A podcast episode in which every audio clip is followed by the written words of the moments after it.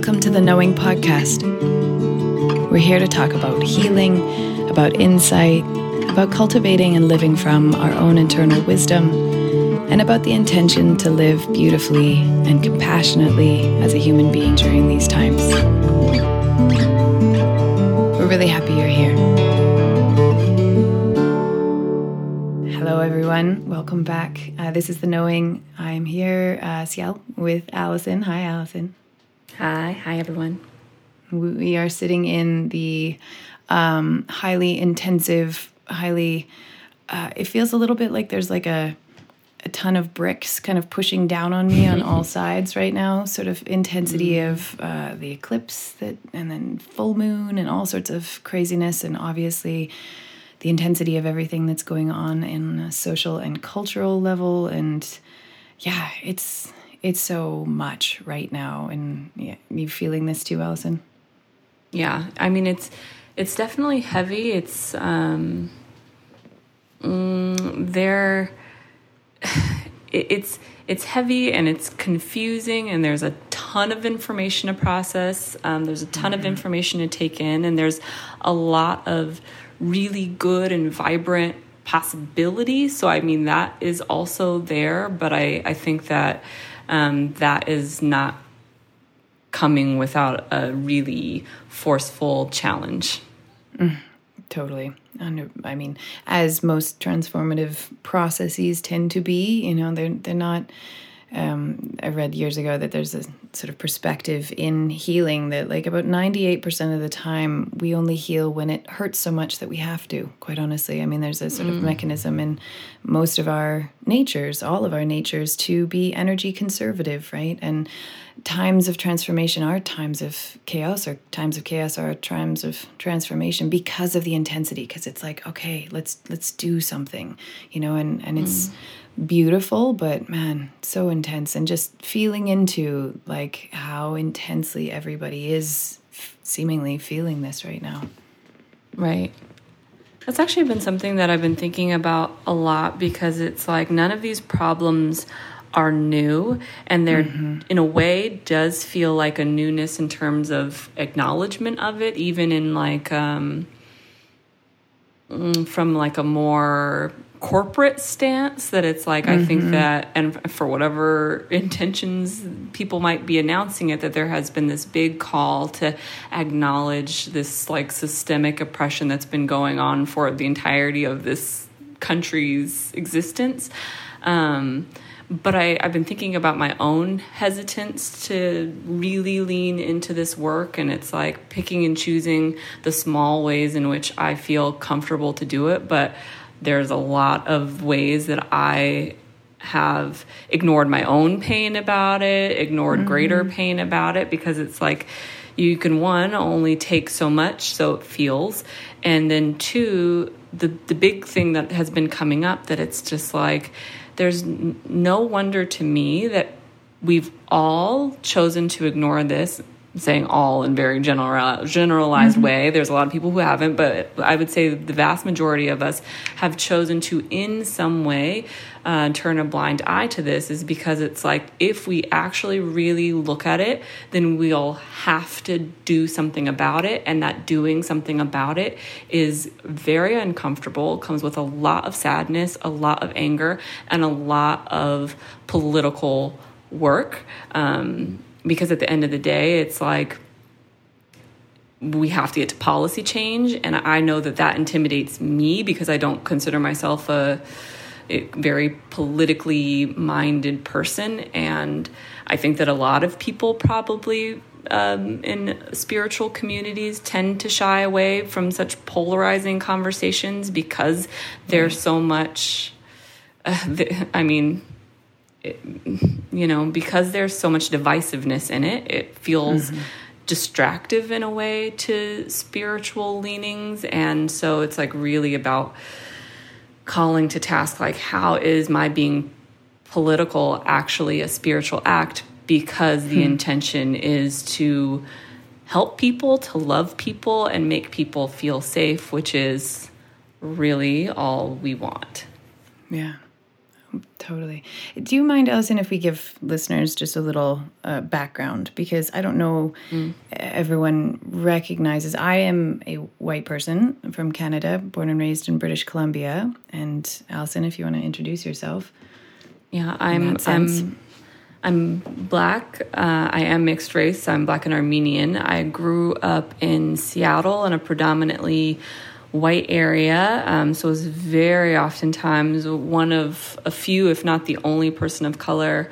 And I have been in New York uh, for about five years now. So, um, yeah, yeah, I, I grew, but the, I, I, do feel like it's necessary to say that the family that I grew up with, um, was all black people. My mom's black and I grew up with that side of my family. So culturally I that has been my experience, although I certainly have um, you know, privilege and there's layers there considering that I'm mixed and lighter skinned and et cetera, et cetera, you know. Mm-hmm. Mm-hmm. I just, you know, I, you and I, I so deeply appreciate our friendship and the connection that we have and that sense of you know, I love when we get like a little New York in the background, you know, it's like all of a sudden just like it becomes real. totally. Just in What's it. That? And then I don't like, even no. notice it anymore. Oh, it's just yeah. like a oh, bird oh, yeah. song to me. Uh, no, it's not. It's totally not like a bird song. just kidding. But, uh, you know, we've been, we've been having conversations about race and about the complexities of, of what we are all experiencing, you know, as a collective and and I mean really having so many conversations in the last while, which has felt really great and and mm-hmm. complex and really like I, I, mean enlightening, but also it's like opening up a kind of Pandora's box, I think maybe what you're talking about there, Allison, previously in, in just why we are complicit with systems of oppression um, is because when you really open up what's there, I mean, there is a fundamental call to a revisioning and complete overhaul of our like f- value system as a as a human populace, right? Like right. as individuals, you know, it's the the system change that is required is so exciting but so big so so so big and we mm. we are you know we tend to do the the path of least resistance in most of the, our lives most of the time and again this is kind of biologically encoded into us but the call right now feels like and, and something that you'd brought forward allison of like how do we move from yes, policy needs to change, and yes, we do need to recognize what values need to shift, but how do we get into the heart space, you know, of really feeling into what is being asked of right now you know and and not mm-hmm.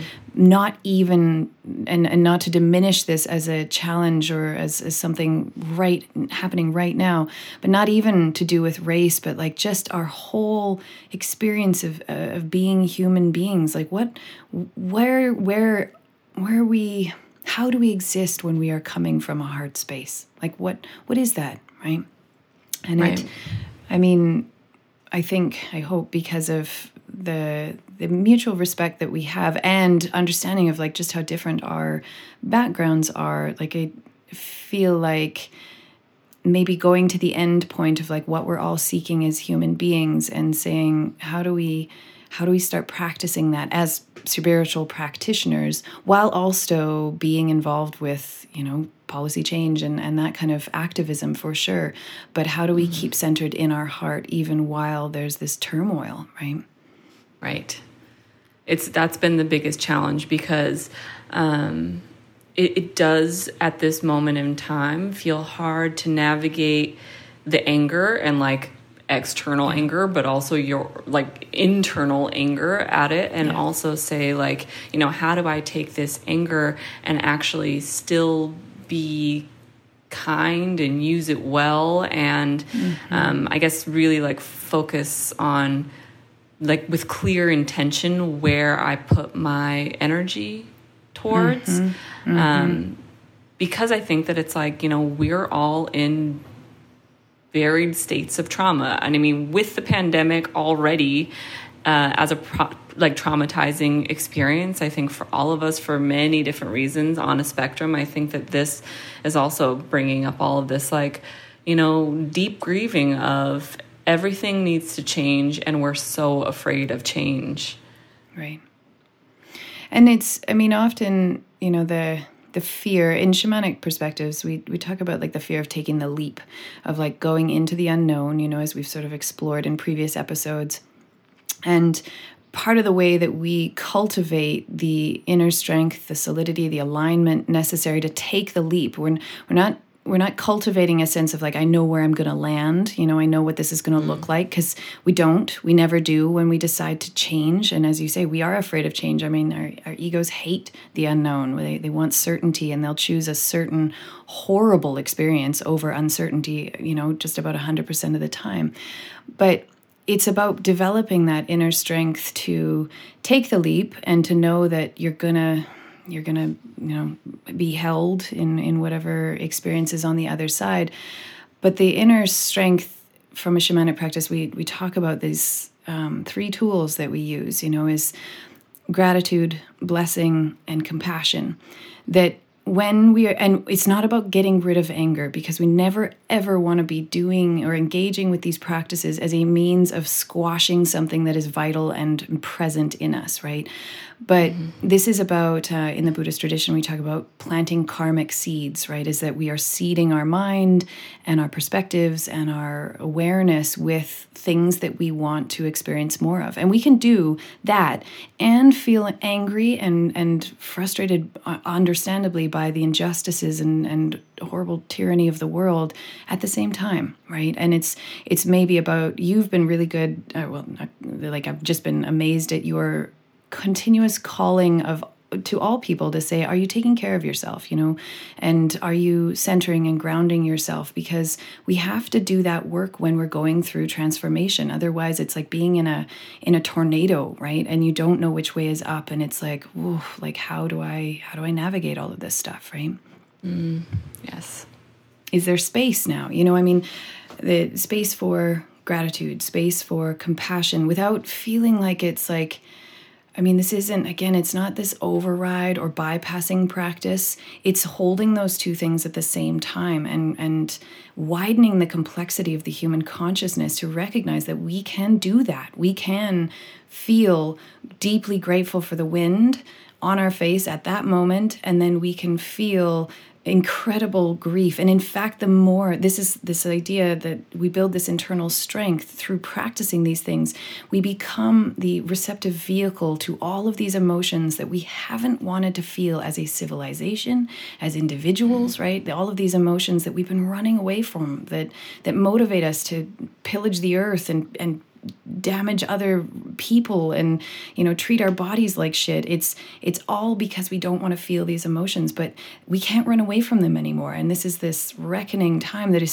so magical but like how do we remain strong as containers right? And mm. and make sure that this doesn't completely i mean and, and if it blows us apart then so be it. But like as as individuals um, and again from a shamanic lens this is why we seek medicine is to say can i be strong enough to take this leap and go into the unknown and trust that this i mean as charles eisenstein says you know a more beautiful world is waiting for us but we're not really going to know what it looks like right now right?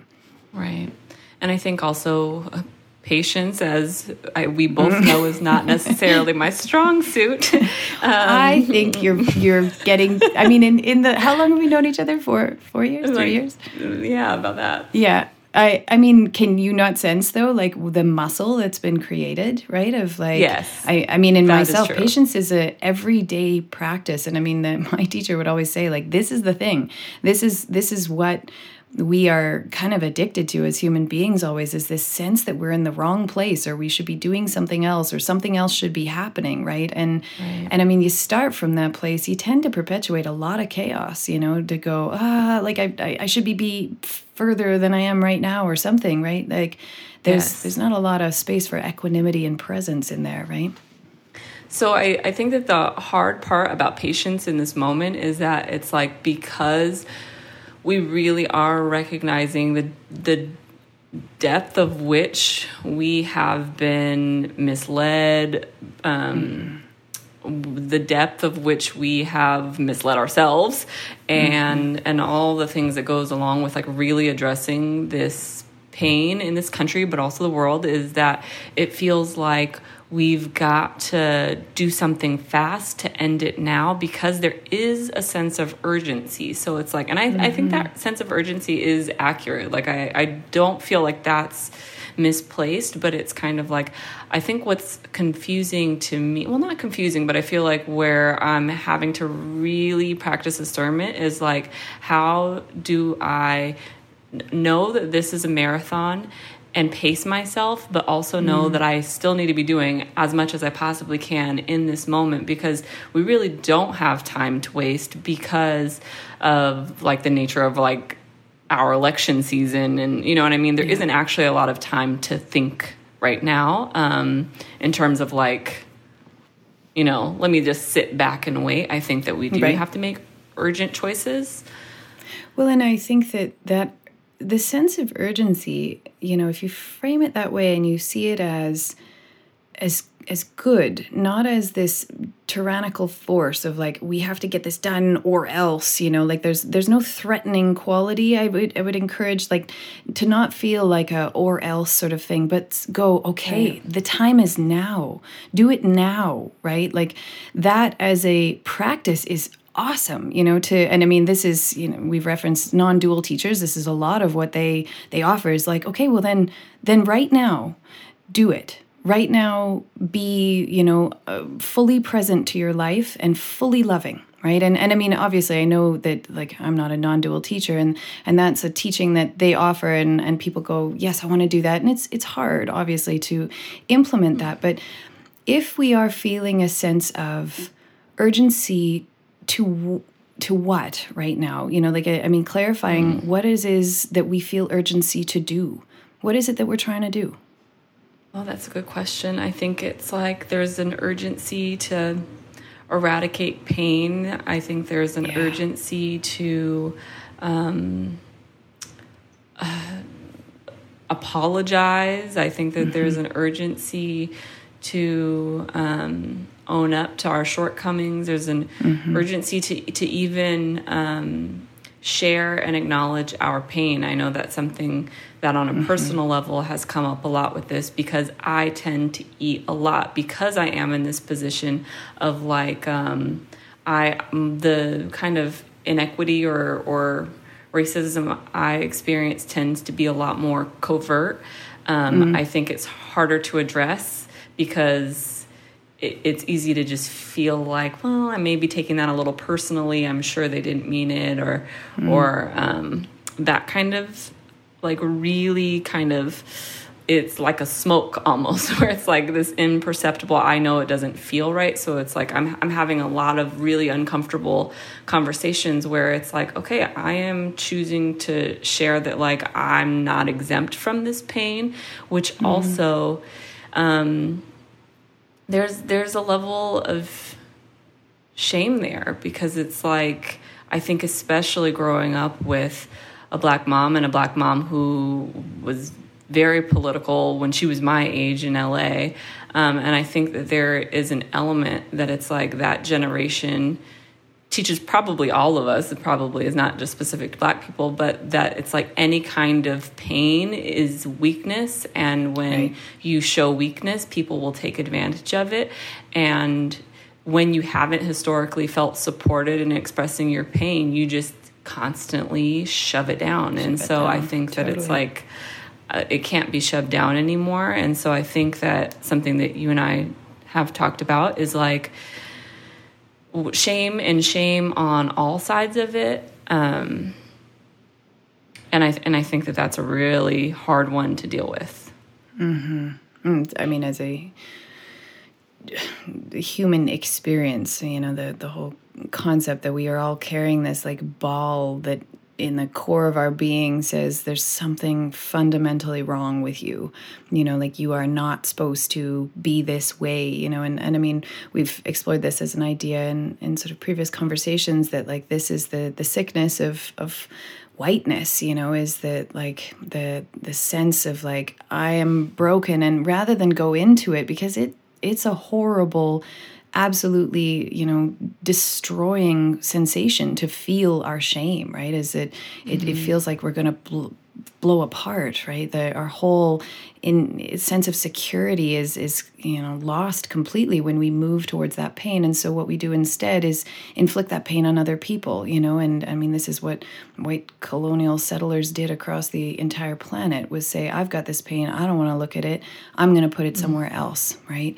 And this mm. like projection this is what has sustained the the neurosis of modern capitalist society for so long is just saying i don't want to feel this. I need to go put it on animals or the earth earth or other people you know anything that i deem as somehow below me right and it's right. it's the, by no means am i using this as a and as an excuse but it's like this is the reckoning of this moment is saying how do we feel these pains and validate them and i think still maintain awareness of the ultimate goal which is that we all want to be seen and we all want to be valued. And the reality is that people of color indigenous people around the world have been devalued for a very very long time right mm-hmm. and the reclamation of that is it has to happen for the well-being of the human body for all of us to be okay people of color need to feel like they are inherently valuable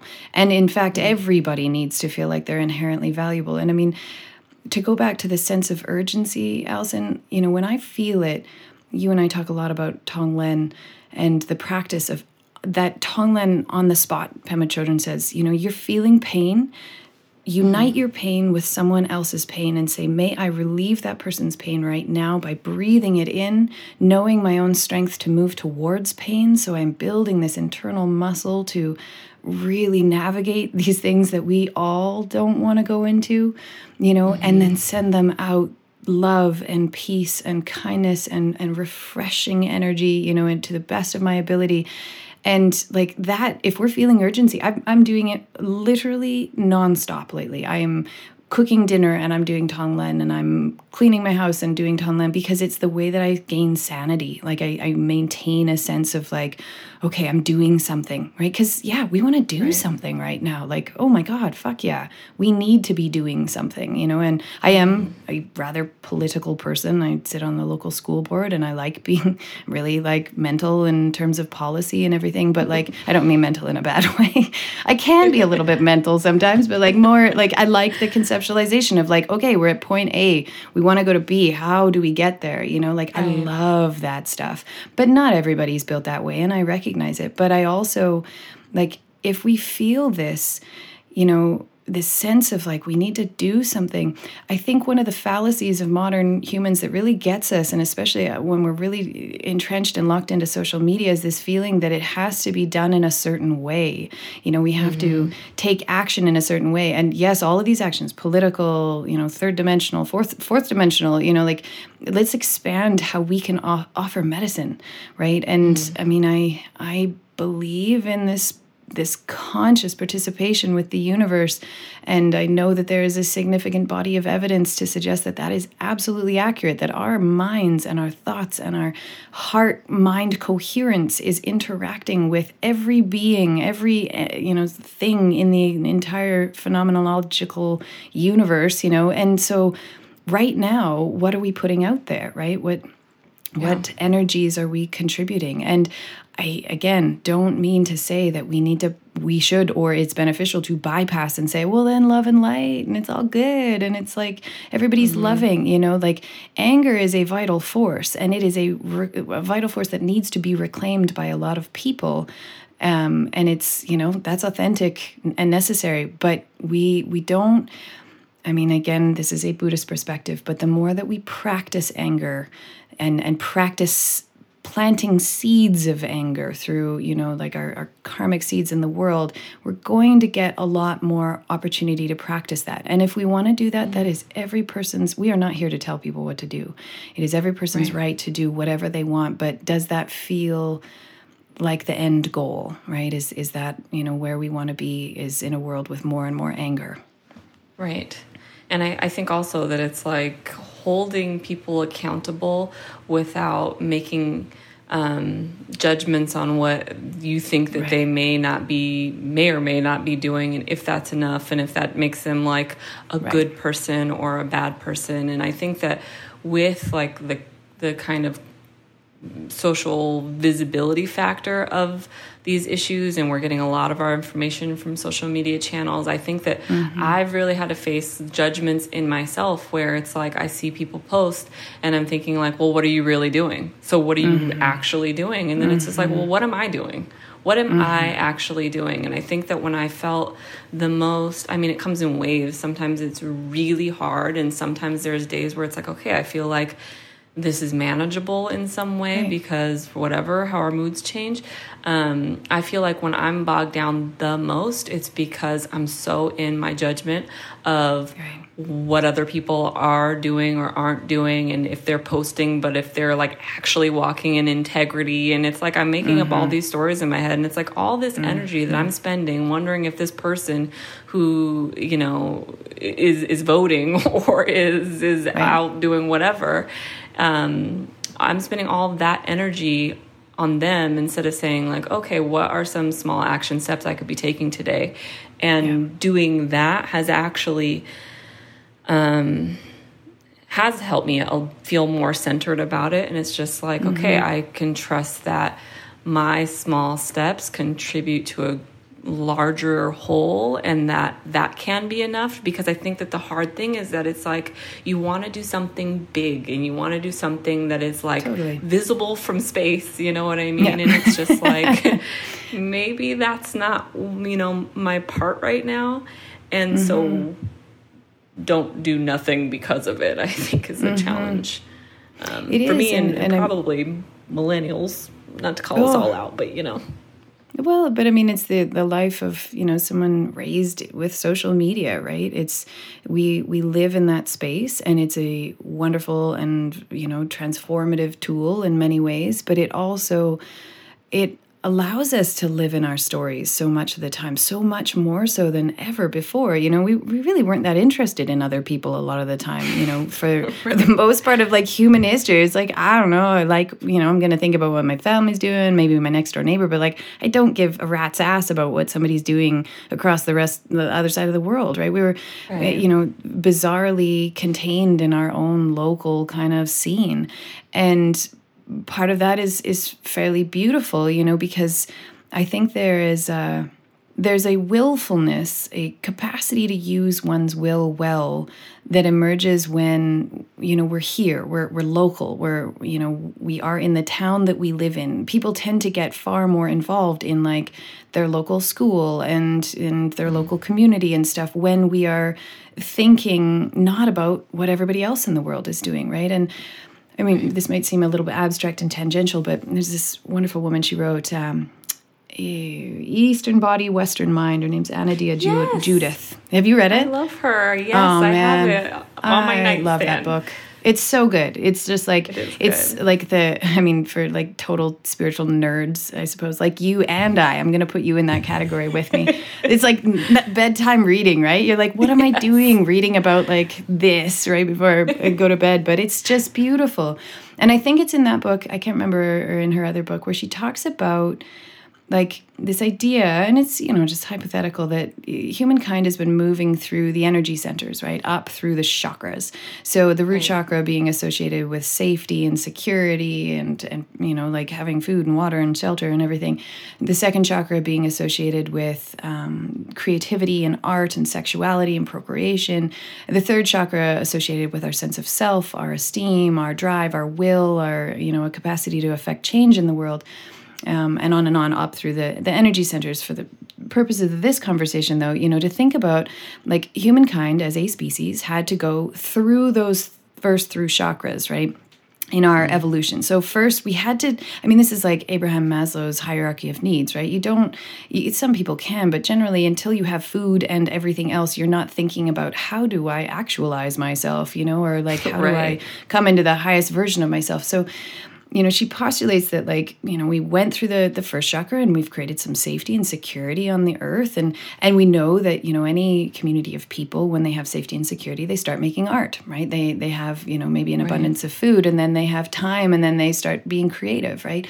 And then they start being maybe a little more deliberate in like moving their will and making things happen in the world and she says she believes that this is where we're at right now you know is feeling mm-hmm. like I, we've talked about this, and, and my shamanic teacher talks about this all the time. Is that like this is about learning how to deal with fire? Of like, what is yours to change? What is how is your action going to show up in the world? You know, and yes, we feel this kind of undeniable pressure to like do it in a big way because we we all uh, live live in this society and that sort of conceptualization of what something meaningful is is something big. But right. you know, until we make peace with the third chakra the the liver you know the the whole center of our being and and create a sense of of self definition that is defined by us showing up with impeccability as we talk about in shamanic practice. Then humankind can move into the heart. We can move into that next energy center where we're not trying to impose our will upon other people, right? And you, as you say, Allison, like this is an exhausting place to be where we're trying to say this person should be doing this and this person should be doing this. When we, I mean, we're getting a two dimensional idea of what this person even is on Instagram. Right. We have no idea what they are doing in their rest of their life. I haven't posted a single thing. And quite honestly, you know, I don't post a lot on Instagram. So maybe I get a, you know, like free pass, but it's like, I have spent the entire week doing things, but I don't I don't post about it. That's my prerogative, you know, and I'm not going to tell somebody else that they should or should not be. But like for someone to assess my two dimensional icon on Instagram and go, ooh, this person's not, you know, showing up, that's the misapplication of their will, right? And right. each person we're all tasked with this if we want to come into the heart because again you feel this like when you're like okay my action how do i center myself? How do i ground myself? How do i go in and write policy if that is your dharma? You know like go yes absolutely. Mm-hmm. but it's going to look different for every person. And it, when we're taking care of that then we just love we we really do you know like we're not interested in judging people and telling them how they should be existing you know? It's it's really unentertaining. It's pedantic and quite boring honestly. Right. You know i think that that kind of walks around something that i think is the real mistrust and i think it's also the hard part to know within yourself um, which is like what is integrity and and mm. what is your own integrity like how do you know within yourself like when are you truly showing up and i think because yeah. oppressed people have lived in silence for so long that it does feel like hey if anybody's out there shout and let me know so it's like yeah. give me some kind of receipt you know what i'm saying so, um, totally but but the tricky part is is that it's like you know how do we define integrity within ourselves where it's like today I can honestly say I did enough because I do think that it's easy to fall on either side of that, which is like uh, beating yourself up because you feel like you could have done more, or beating yourself up because um, you're doing so much you're not even clear. I don't know. Does this make yeah, sense? You're exhausting yourself. No, totally. And I mean, this is uh, this is you know a quintessential sort of foundational question, you know, in the pursuit of mastery in the shamanic lineages, you know, is to internalize your authority. And as you say, I mean, there has been a deliberate and systemic and perpetuated removal of authority from people of color for uh, forever. Like any time that there's been you know a colonizing entity around it's been you you are not allowed to decide what your life looks like. I'm going to decide who you right. are and what you're about. And so yeah i mean the reclamation of this willpower is going to look like anger first. Anger is associated with the third chakra right? And like that's sometimes that's that's necessary you know? It is absolutely necessary in the process of moving into that space and going okay i'm taking this back beyond that though you know like the and and whenever a person feels that they are ready to do this and it's going to look different for every person to say okay um, the question that we ask in shamanic medicine is am i doing my best and this is part of the four agreements right um, mm. it, and we have to start building a relationship with our intuitive inner voice and she might be so traumatized that it's going to take us a while to convince her to talk to us because we have been taught to shut her up our entire lives, right? Depending on the level of trauma and oppression that we've experienced. And so right. there is, you know, and she's not going to feel safe, right? And a lot of the requests to, as you say, get signaling back from the world to be like, is it safe to bring this part of me forward? You know, this part that is so hurt and so grieving, you know, for what is, has happened. And, but we start to build a relationship with her as a person too by taking care of ourselves, right? By honoring our bodies and, and our spaces. And then she'll start to talk to us. And and this is the voice of impeccability. She'll go okay you know what? You're exhausted. Go lie down. Take care of yourself. And she she's never fear-based. She's never mm-hmm. shaming. She's never judgmental of other people's actions. She is this quiet calm loving entity who you know when you're like oh i'll do that later you know she's like no do it now you know and there's no judgment there's no like you piece of shit you got to do this right now right. it's it's very much this like hey you know I, I, often use this example with people and maybe other people can relate to it but like you know you, you're doing the dishes you're like cleaning everything up and you see that like scummy part at the back of the sink behind the faucet and you're like yeah i'm just gonna ignore that's I, I can't see that right now you know? And even though like your brain your your intuitive self if you start talking to her will go just do it you know do right. do that. And she's not shaming you. She's not making you feel bad about not doing it but she's not going to let you off the hook right? And and there's this sense then of like the emerging kindness that comes out of impeccability practice towards ourselves and towards other people because we realize that people are actually always doing their best, even though they might not think because we're so kind of hooked into shame and we like to beat on ourselves and tell ourselves we should have done differently. The more we practice this sense of internal kindness and conversing with our intuitive voice, the more we'll start to go, you know what, I've always been doing my best, you know? And yeah, it's mm-hmm. always getting better and I'm always going to keep calling myself to task. But coming, we will be able to motivate ourselves eh, through not shaming ourselves, through not judging and, and belittling ourselves, but by actually saying, okay, come on, like move forward, do this. You know that this is what you need, or stop, give yourself a break. You know, like this is, you can relax for a moment, right? But it's, right. it's that inner relationship is is required in order to cultivate it. And it's i mean my lakota teacher you know he'd just say start asking yourself the question am i doing my best and i think this is a very good question for all of this. I feel like i've been asking myself this a lot. I, I mean it's part of my regular practice you know but as i move through my day to be like am i being loving? Because this is important to me. Am i being mm-hmm. honest? Am i being forthright? Am i being deeply compassionate for all beings to the best of my ability right? And and I mean, it feels like an insurmountable pa- task when we are looking at the whole world. The whole world is made, right. you know, very visible to us, and there is so much suffering in the world. But I, we're just built for this. You know, we're this is what we're here for, right? Is is right. to to take this on, and I I believe in us. I really do believe that we are going to figure this out as a species. So I, I think that it's like okay, if we are committed to doing this internal work and then also, a big part of this is moving through this in an interpersonal way. And I think that we are having to all have very difficult conversations outside of the difficult task of like looking, truly looking at ourselves. Um, is is that there is this dynamic, like you said, of of shame and and mm-hmm. holding people accountable. And I think that we're all learning to say no and we're all learning to receive no um, in new ways and that can be um, friend to friend that can be you know having difficult conversations with your family members there's just all mm-hmm. of this like no happening but i think that it's like New York in the background yet again.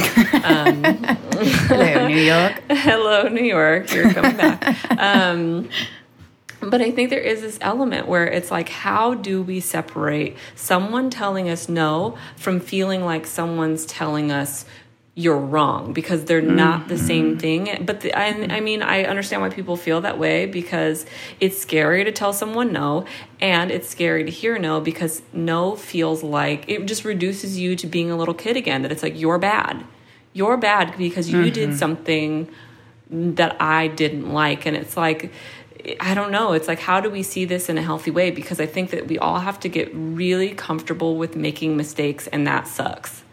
Mm-hmm.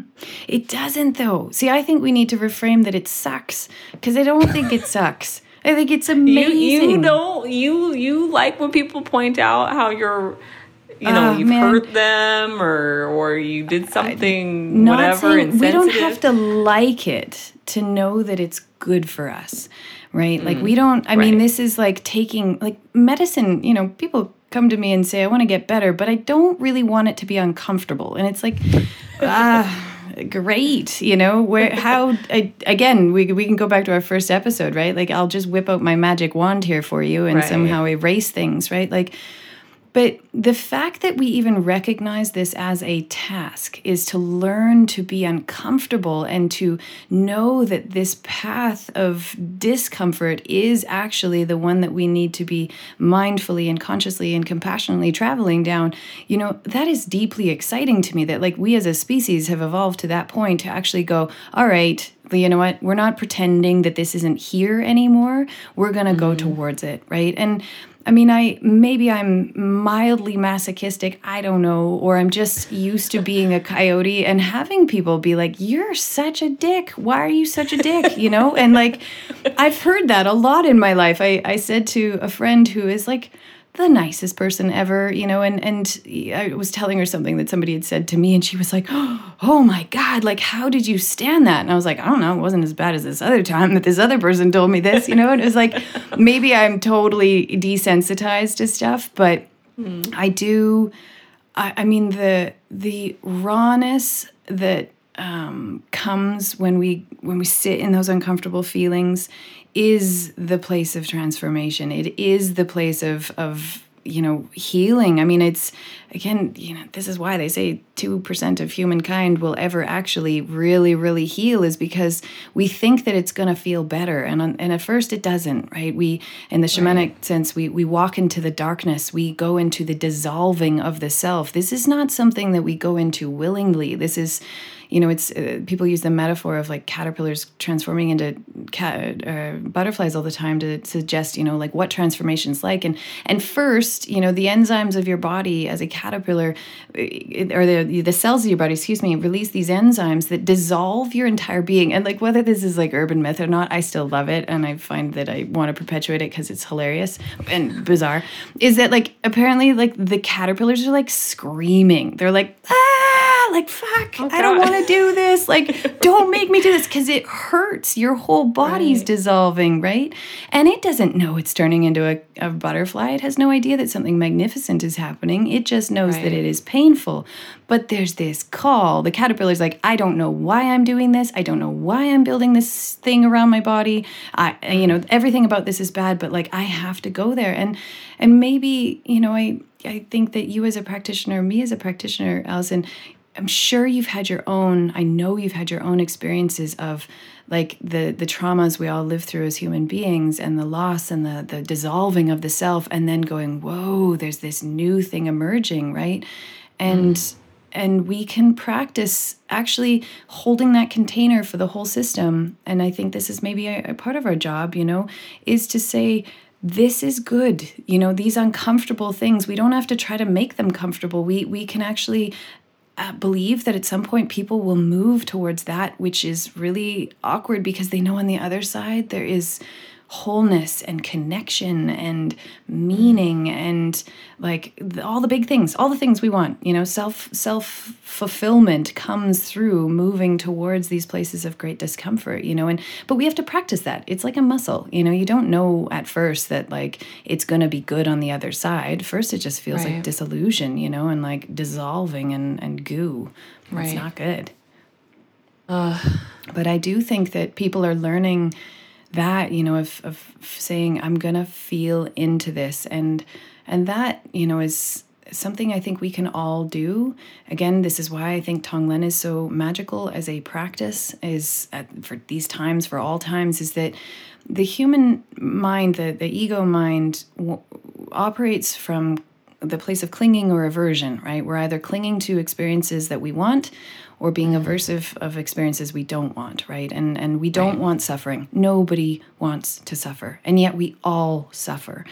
And the task at hand as a species right now and has been for a very long time and who knows, you know, I met this my first shamanic experience was with this guy I was, uh, was from Oaxaca, and he said, you know, I was telling him how anxious I was about, you know, the world and everything happening, and he was like, "Don't worry about it. You know, we've done this seventy-seven thousand times, and every time we've fucked it up so bad we had to start over all at the beginning." And I was like, "Oh my god, I don't, I don't know how to take that." you know, like, right. but basically, it was like, this is what consciousness is trying to do. It's trying to, you know, move into this next energetic center. It's trying to amplify its its alignment and and entropy. Its complete complexity in the universe, you know, and and so it actually did take a little bit of the pressure off to go, okay, he said, I think we're gonna get it this time. You know, I was like the 77th and mm-hmm. first time we're gonna get it, you know, sweet. Yeah. But we we're trying to do something very very very difficult as a species which is to widen our circle of compassion to encounter and enclose everything as ourselves, you know, and there's so much division in the world. But for those of us who can feel the the willingness to move towards suffering rather than being aversive of it you know rather than going i'm going to close my eyes and pretend this isn't happening. You know right. we this is spiritual warriorship. This is our call. And we have a responsibility to do that in whatever form it shows up for us right? And again some people are going to be politicians. Some people are going to be meditating in caves. You know we're not going to know what they're doing. But this is our task you know and and we are built for this. We are made for this task.